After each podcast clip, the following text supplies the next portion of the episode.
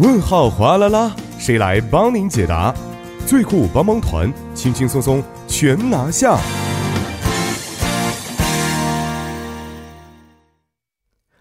生活小贴士尽在帮您解答。首先欢迎我们的节目作家李金轩，金轩你好，大家好，主持人好，你好。那么首先听一下今天我们要解答的问题到底是什么样的啊？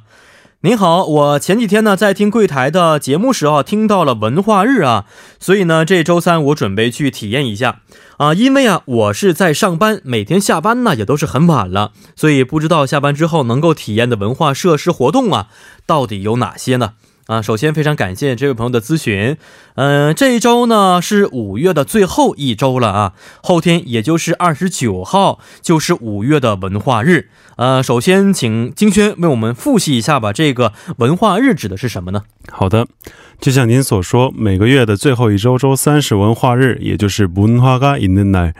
而在这个文化日当天，可以免费或以优惠的价格来体验美术馆、博物馆、电影等各种文化设施。 嗯，那么显而易见，这位听众朋友可以在下班之后，比如说看一看电影啦。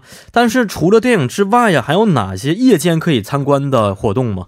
嗯，首先这个电影票价是从周三当天下午五点到九点是五千韩元，而除此之外，部分文化设施实行了夜间开放，比如景福宫、昌德宫。昌庆宫、宗庙、朝鲜王陵等等都是提供夜间免费开放的，大家可以参考一下。嗯，没错啊。而且听说从二零一零年开始举行夜间开放之后啊，呃，故宫啊、景福宫这样的一些宫殿呢，他们人气都是直往上升啊。所以希望大家可以多多去参观。那么这些宫殿的夜间参观时间能不能为我们介绍一下呢？嗯，是从晚七点到晚九点半，而而而需要最晚在八点半之前入场。然后，除了这些古宫，像什么国立现代美术馆等各大博物馆和美术馆，都是在这个文化日里有夜间开放的。大家可以到文化日的官方网站三 w 点 culture 点。g o 点 k r 来查询更详细的信息。嗯，看来这个后天能体验到的一些文化活动和设施还真不少啊！也希望大家可以有时间的话呢，去参观一下。是的，而除此之外，还有各种戏剧展览，甚至各大图书馆还会在当天扩大一次能够借出的借书借出的书的数量。而且，如果您喜欢看棒球的话，这一天所有球场票都是半价的。所以下班如果有时间的话，也可以去看看棒球。而且每个月的文化日优惠都是有所不同的，请大家参考刚刚提到的文化日官方网站来查询更为详细的信息。哎，也希望大家呢，啊，这周三如果有时间的话呢，可以多去体验一下各种文化设施啊。同时，我们也欢迎各位听众朋友可以在我们的节目官方网站或者是 S S 上去咨询生活中的大小问题。那么，如果大家还有其他想法或者是疑惑的话呢，也希望通过我们的参与方式与我们进行互动，我们将会及时的为您答疑解惑。参与方式为：您可以通过发送短信的方式发送到井号幺零幺三，每条短信通讯商会收取您五十韩元的短信费用。